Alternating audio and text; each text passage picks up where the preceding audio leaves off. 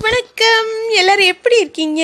Actually ஒரு புது Monday இல்லையா? நியூ மண்டே ஒரு வீக்கோட பிகினிங் ஸோ டன்னு வந்தாச்சு. இன்னைக்கு டாபிக் அப்படின்னு பார்த்தீங்கன்னா ஃபார்வர்டட் மெசேஜ் ஆமாங்க இந்த வாட்ஸ்அப்பில் அப்பா அப்பா அப்பா அப்பாப்பா எப்படித்தான் இவங்கெல்லாம் பண்ணுறாங்களோப்பா அப்படிங்கிற மாதிரி ஒரு ஆஃபீஸில் வேலை செய்கிற மாதிரி காலையில் பன்னெண்டு மணி அதாவது twelve AM to twelve AM அர்த்தராத்திரியெல்லாம் முடிச்சுட்டு என்னப்பா அப்படி வாட்ஸ்அப்பில் பண்ணுறீங்க அப்படின்னு கேட்குற அளவுக்கு இருக்குது அண்ட் இந்த ஃபார்வேர்டட் மெசேஜ் எல்லாம் துளி கூட சம்மந்தா சம்மந்தமே இல்லாமல் தான் இருக்குது ஏன்னா சிலது வந்து நல்ல கருத்துள்ள ஃபார்வேர்டட் மெசேஜ் இருக்குது பட் என்னை பொறுத்த வரைக்கும் இந்த ஃபார்வர்டட் மெசேஜஸ் எல்லாம் தேவையா?